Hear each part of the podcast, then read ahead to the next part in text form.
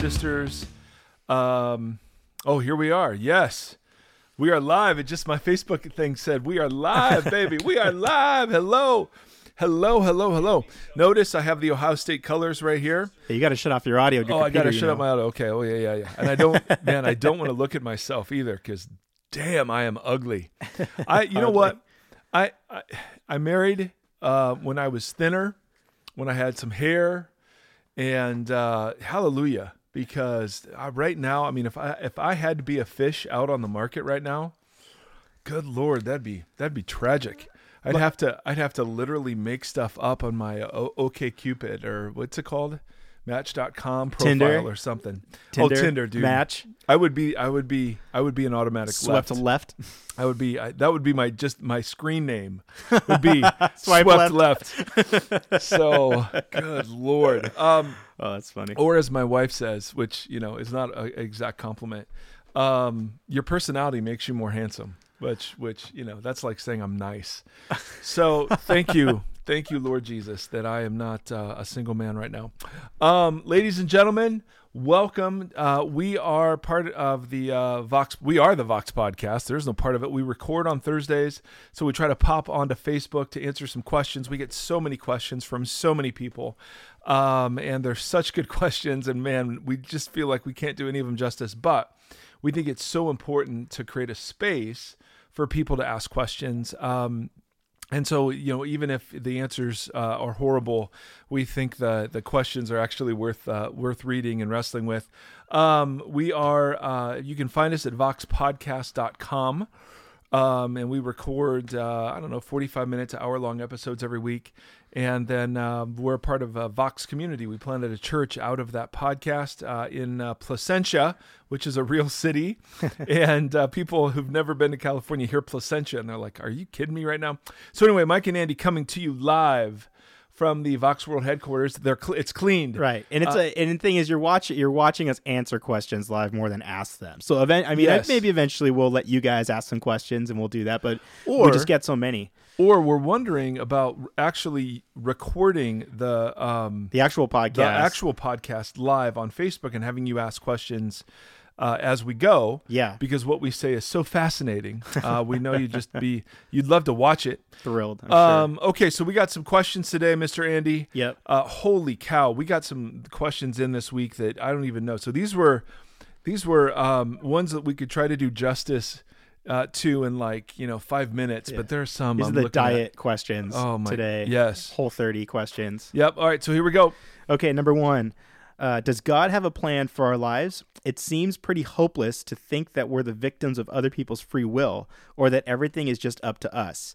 Some people say God has plans and purposes, while others say we have the freedom to choose. Which one is accurate? Oh, both.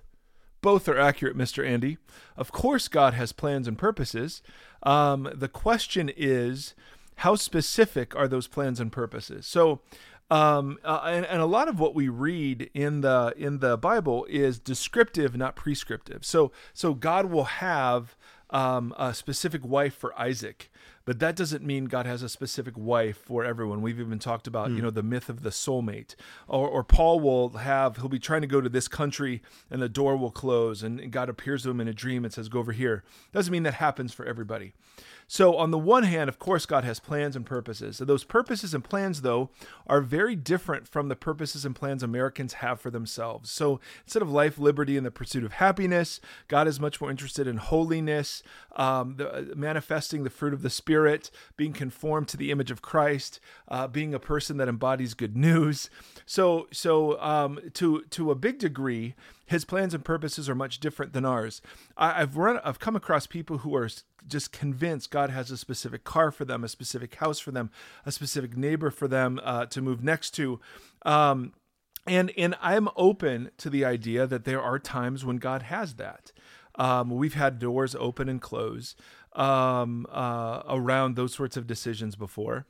But what I think the scriptures teach instead is something called discernment and something called wisdom. Discernment is partnering with the Holy Spirit and partnering with the community of God to discern what's right and best. Not necessarily what's God's will, because I think God at times doesn't care what house we're choosing, but is much more interested in why we're choosing the house that we're choosing, or what values are represented by the house that we're choosing. So God is much more interested in those sorts of things than I think the specific outcome of the decision. Discernment has to do with outcomes of decisions, and that's when I get together with trusted comrades. That's when we are praying and discerning to try to discern what's best. That's not necessarily with here's the magic formula to try to find God's mysterious will. That's not what this is. Wisdom, likewise, is taught so much through the scriptures, obviously in the Old Testament, where there are just general ways of living and thinking and being in the world that are better than other ways of thinking, living, and being in the world. And so for me, do I think God has a plan for you? Of course he has a plan for you. That plan for you is very different from the plan you have for you. And part of the growth in Jesus following is learning that his kingdom is the one that we're submitting to, not my own. His agenda, not my own. His desires, not my own. And that becomes a really hard thing. And so because of that, we think there should be some sort of ironclad way of discerning his will, when in actuality, God, I think, is working in us to become the kinds of people who would naturally want what God wants and wouldn't need it written on a wall for us to know. So Anyway. What kind of car would God want for you? Well, right now he wants a 2000 Ford Excursion that gets 9 miles to the gallon and has a carbon footprint the size of Iowa. So clearly he loves that one. It's like I'm embodying Jonah and the whale anytime I get into that thing, man. That thing is a beast. Oh, man. Okay, number two. How do you deal with depression and anxiety? Well, right now, poorly. I've had, I don't know if you're asking in general, if you're asking because I've been open about tips and this. Tricks.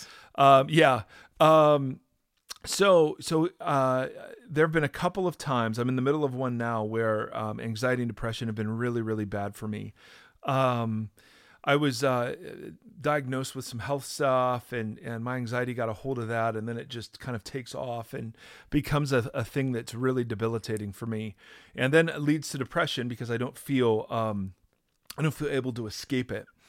And so how I deal with it, when I'm unhealthy, I deal with it by running, by medicating it through food or other avenues that aren't healthy. I isolate. I am debilitated. When I'm healthy, when I'm working on it in a healthy way, I see myself as a whole person. So I don't see it as just one slice. So I see it as a physical issue. I see it as a mental issue, an emotional issue, a spiritual issue. On the physical side, I'm just beginning now to be able to exercise. I was diagnosed with a heart issue and then had surgery for something else. And so I'm just now being able to exercise a little bit, which is a massive anxiety reducer. Try to take lots of vitamin D, try to get a good night's sleep. I'm taking some medication for the anxiety just so I can function a bit, which I've been on meds, but those stopped working for whatever reason. So I'm on new ones. I'm in therapy to work on the mental and emotional stuff. And talk therapy is something that's very helpful. I'm with a very gifted woman, helping me think through some of these things. And then spiritually, I've got some folks who are very aware spiritually of spiritual warfare, of discernment, of intuition and kind of words and pictures. And so all of that, the goal of all of that is to be healed, not just relief, although I would kill for relief some days, to be healed. So I don't feel any stigma about it. I don't feel embarrassed about it anymore. I don't feel like I need to have more faith. Spiritually, I feel like reading the Bible and praying is huge, but that's not just the only answer. So being open, friends like Andy and others have been really, really supportive. So thank you for asking. I don't know if it was specific to me, but that's how I've learned to deal with it. The biggest thing, though, is to not keep it secret and to begin to ask for help. Nice. and see yourself as a whole person, that there are many components to it. And in fact, my therapist says, anxiety is a symptom, not a root. And so we got to get at what the root is. And for me, I'm not quite sure outside of just being a freak. So there you go. Maybe this is the root. A question came in. How do you deal with Andy? Oh my God! Well, those two things are related, one and the same. Did that come in? Did it come in? It was on the comments. All right. So here's how I think about Andy. Everybody needs to help somebody who is less privileged and gifted than they are, and so I've just chosen Andy to be that guy. And Andy brings a refreshingly hipster but non-understandable perspective on many things like coffee and jeans and hockey that I think our world needs and believes in. Right. Speaking of coffee and hockey at the same time. Okay. Is that's a hockey player holding up a coffee mug? That's right. Because Violent Gentlemen came out with a brand called Violent Gentlemen Coffee Club. Perfect. So that happened. Perfect. Okay. All right. Last question. Why does God so often make us wait for things that are really important to us? Oh my. See, answer number one. Because what's often important to us isn't often important to God. And let me clarify that, because on the one hand, everything important to us is important to God. God cares, Jesus presents this image of God knowing the hairs of our head, and which, it's easier for some than others. And that we're worth much more than just a sparrow that's sold for 2 pennies. So on the one hand, God does care about everything that's important to us. On the other hand, though, the things that are important to us aren't always the things that are most important to God, like the kind of car or the kind of job or whatever. And God is much more interested in the way we're being formed through the midst of those decisions, I think, sometimes. And so the delays come not out of God's harshness, but out of his mercy. There have been so many occasions when I've asked for something that I thought was incredibly important, that I'm thrilled that God did not give me. And I've received things that I did not want that I'm now thrilled that God did give me. And so I've learned this whole timing thing with God is very, very difficult. And one of the ways that God trains me to trust him is by not reacting as a vending machine every time I'm asking, but rather a partner or a father or a mother or a relational cooperative participant. And a lot of what God does, I'm learning. You see it in the Psalms, but you also see it in the writings of some of the ancient spiritual writers that have gone before us, that God treats us differently in different seasons. It's always out of love, but it's often for training. There are times when prayer is magnificent and Bible reading is ecstatic and worship just, it's phenomenal. And then there are other times when it seems distant and when it seems flat and it seems empty. And sometimes that's of our own doing, but sometimes that's God removing all of the props that have propped up our faith and asking us to trust him even when we don't feel it, even when we're not sure about it. And so I think that there are delays. I think one of the reasons that there are delays is that our world is incredibly complicated. So we have other wills being done. So if I keep praying, hey, God, force this person to accept you, God's not going to answer that prayer that way. So the world's complex. There are other wills being done. I think that there are things that God simply knows better and is saying no or delaying because there is a better timing to come, or he's saying no and we're just interpreting it as him being silent. So when we talk about prayer, the hardest thing about prayer is we try to reduce it to some sort of formula that we can understand, when in actuality, it is an expression of this cooperative participant, but God can't trust us yet with his power because of what we do with it. So it is simultaneously the cooperative participating with God in the outworking of God's power and training us to be safe with God's power were we to have say over it. And I think delay and waiting and dependence, all of those things are central to that project. Wow. Great. So, hey, the medication's working. Anyway, we are so thrilled to do what we get to do. We'll any questions, go ahead and throw them on Facebook or email them to us.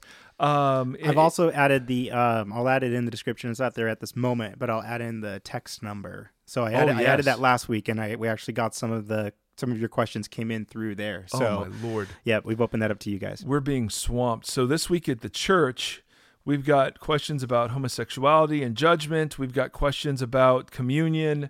We've got questions about, what else was it? I don't know. Big questions. They were so big, I've forgotten them. Greed.